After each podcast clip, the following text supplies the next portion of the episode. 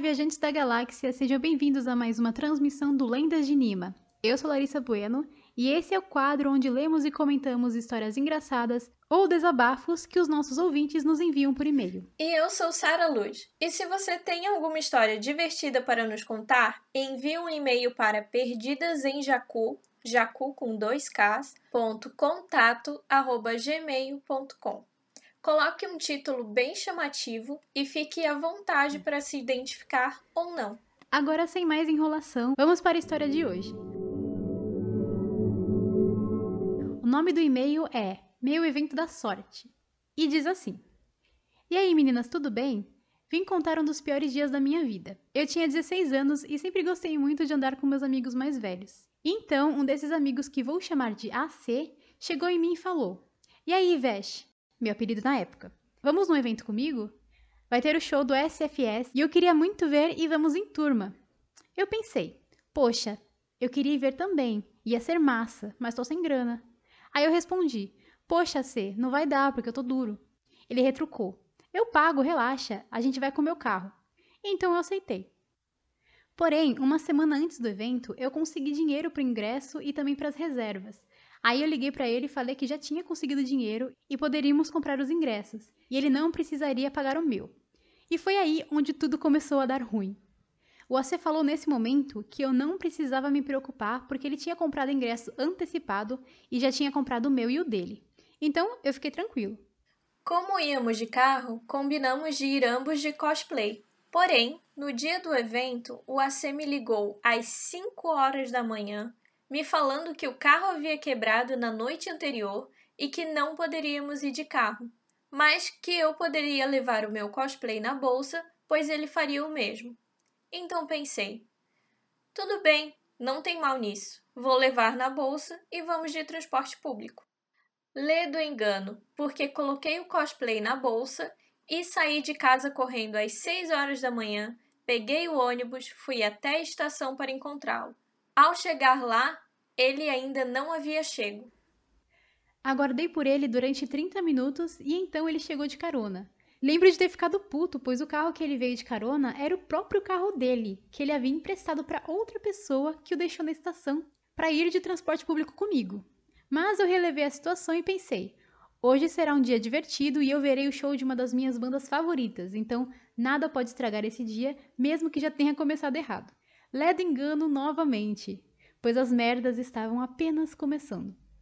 Fomos de transporte público até o local do evento, que ficava a cerca de 30 quilômetros de onde morávamos, e levamos quase umas duas horas para chegar. Quando chegamos na fila do evento, me lembro de notar que a fila estava quilométrica, bem maior do que uma fila de brinquedos do Hop Harry, o que provavelmente levaria de duas a três horas para conseguir entrar no evento.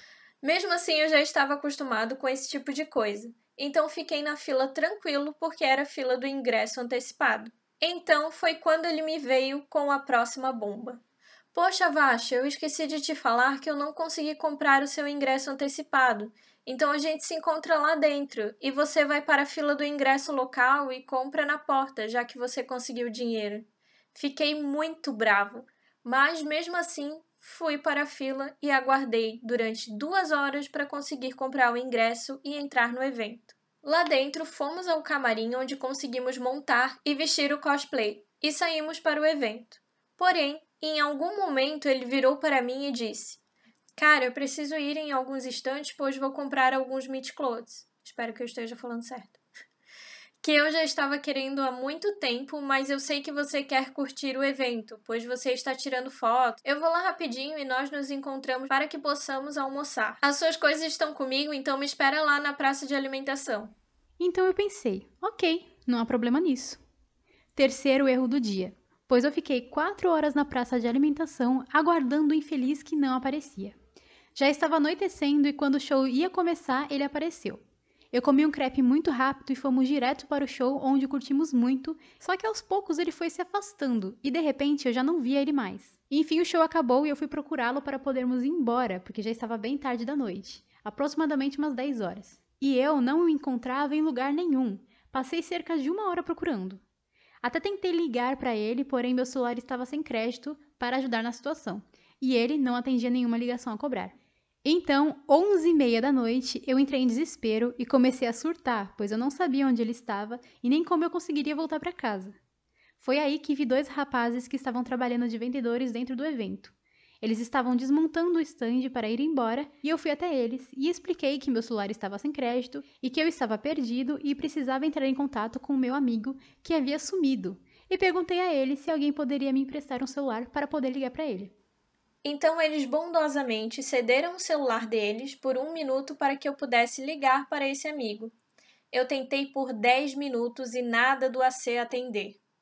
Quando finalmente ele atendeu, eu gritei desesperado perguntando onde ele estava, pois já ia dar meia-noite e eu estava cansado, com fome e apertado para ir ao banheiro, pois o lugar já havia fechado. Então ele me respondeu: ah, cara, eu te procurei e não te achei. Então eu fui para casa. Achei que você já tivesse voltado sozinho. Eu estou em casa há uma hora. Volta aí para casa. E desligou o telefone.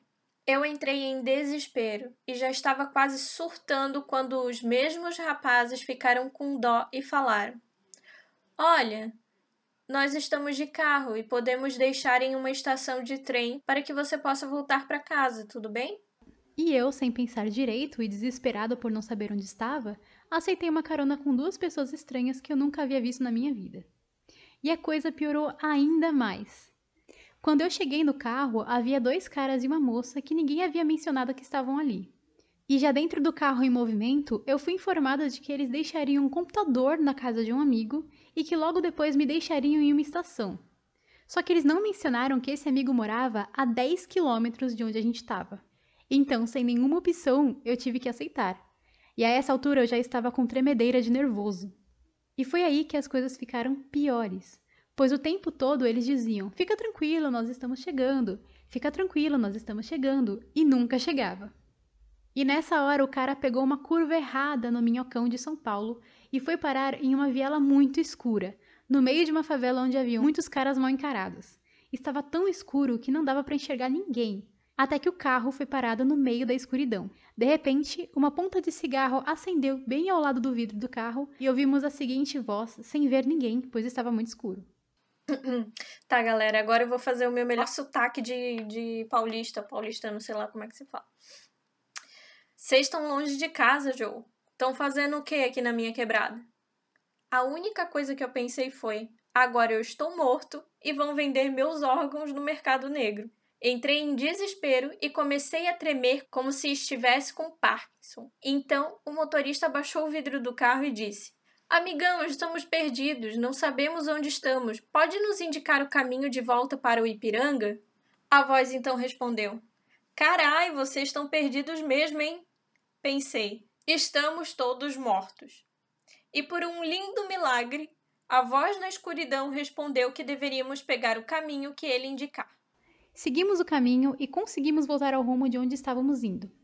Chegamos à casa desse tão falado amigo que deveria receber o computador, e ele, compadecido do meu sofrimento e desespero, me deixou usar o banheiro da casa dele, pois eu estava muito apertado, e depois me colocou na garupa da moto e me levou até a estação de metrô mais próxima para que eu pudesse voltar para casa. Porém, ele estava com tanta dó do meu estado emocional que disse que, se eu não conseguisse voltar para casa, eu poderia ligar para ele e ele iria me buscar aonde eu estivesse para que eu pudesse passar a noite no apartamento dele e que no dia seguinte eu poderia voltar para casa bem mais tranquilo e sem me preocupar com mais traumas. Porém, como eu já tinha comprado o ingresso para os dois dias de evento, eu resolvi ir para casa. No dia seguinte, eu acordei às 5 da manhã depois de ter chegado às 2 da manhã muito traumatizado e fui novamente ao evento. Lá eu encontrei novamente o AC que me proferiu a seguinte frase: Cara, que bom que você chegou em casa e veio de novo. Agora você já sabe voltar sozinho e eu não preciso me preocupar. Que babaca, gente.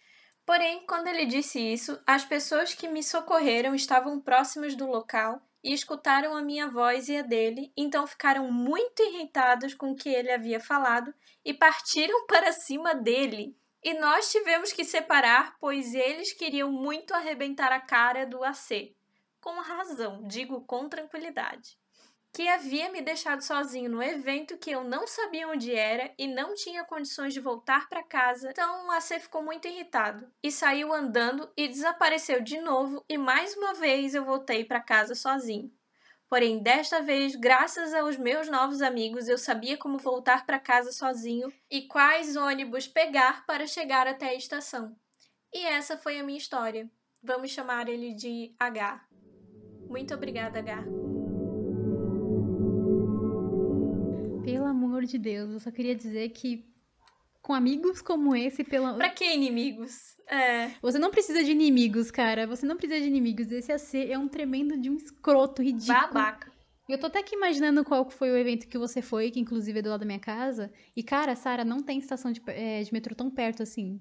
Tipo, se for onde eu estou pensando que é, para você chegar na estação, você tem que andar um pouquinho. E o horário que ele saiu é muito perigoso, cara. Então, o amigo dele foi ridículo de irresponsável.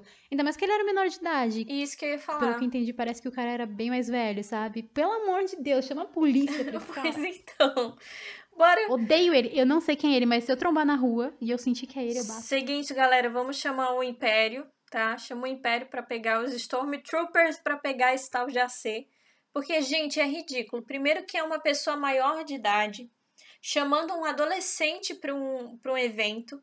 Portanto, ele fica sim re responsável por esse adolescente fazendo uma grandíssima merda dessa. Não, Nunca é... mais que eu olhava na cara. Merda atrás de merda. É o carro, ele ter mentido que comprou ingresso que não comprou, que eu não entendi porque ele mentiu, né? Mentiu sobre o carro, mentiu sobre o ingresso, mentiu sobre tudo, abandonou o garoto no meio do, do evento largou assim... o menino no evento.